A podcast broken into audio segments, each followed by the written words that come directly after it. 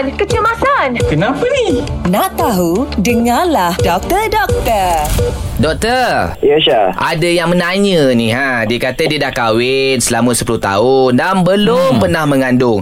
Kawan-kawan dia kata uh, perlu tak mengambil ubat asid folik sebelum saya rancang untuk mengandung selepas ini. Adakah saya perlu makan asid folik sebelum atau selepas makanan? Uh, selepas makan lah. Saya juga ingin mengetahui bahawa adakah wanita sahaja yang perlu makan ubat ini ataupun sesiapa pun boleh. Macam mana tu doktor? Okey, yang terutamanya asid folik ni uh, dia boleh dapat daripada makanan apa yang kita makan hari-harian ya. Sama ada daripada roti, bijirin, kekacang, sayuran hijau dan sebagainya lah. Dia sebenarnya asid folik ni dia uh, komponen daripada vitamin B juga dia penting untuk pertumbuhan dan perkembangan sel-sel tubuh dan juga sel darah merah sama ada untuk diri sendiri ataupun uh, sel-sel sel-sel untuk apa uh, telur uh, lelaki dan telur perempuan dan juga pembentukan janin.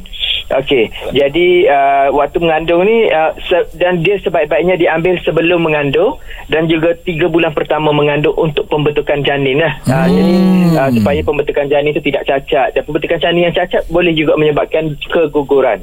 Jadi dia sebenarnya waktu bila boleh makan? Dia sebelum dan juga selepas makan. Boleh mana-mana. Eh? Lepas tu dia siapa yang boleh ambil? Dia semua orang boleh ambil sebenarnya. Lelaki ke perempuan, kanak-kanak dia digunakan untuk sebagai makanan tambahan Hmm. dan juga dia digunakan kadang-kadang untuk rawatan terutamanya penyakit thalassemia iaitu penyakit kekurangan darah merah. Hmm. Baik, baik. Ah. Doktor, dia tak adalah macam wajib uh, Kena ambil. perempuan yang mengandung hmm. tu utamanya.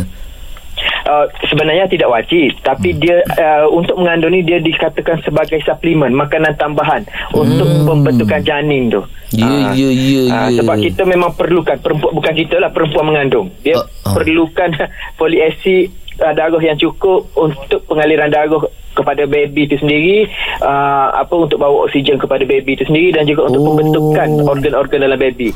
Okey, yang kebanyakan keguguran-keguguran berlaku ni dia disebabkan oleh uh, pembentukan uh, organ-organ dalam uh, janin tu tidak tidak Tak comel. kuat, Jadi tak comel. Ah, tidak kuat. Jadi bayi tu di uh, akan gugur turun sendiri.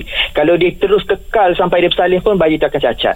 Nak beli mana eh, boleh beli mana-mana dekat farmasi pun ada, dekat Hmm. klinik pun ada, dekat Kan. apa uh, kalau uh, Kalau check up. hijau pink, buku-buku pink tu pun Dia bagi. doktor akan bagi untuk 3 bulan pertama. Ha, jadi yang mana-mana nak mengandung, bakal mengandung kena makan lah doktor ya. Ha, ya, lelaki ke perempuan mengandung ke? Eh, tak tak laki lain. Tak- lelaki mengandung juga. Laki tak laki, laki lain. Laki perut uncit tu.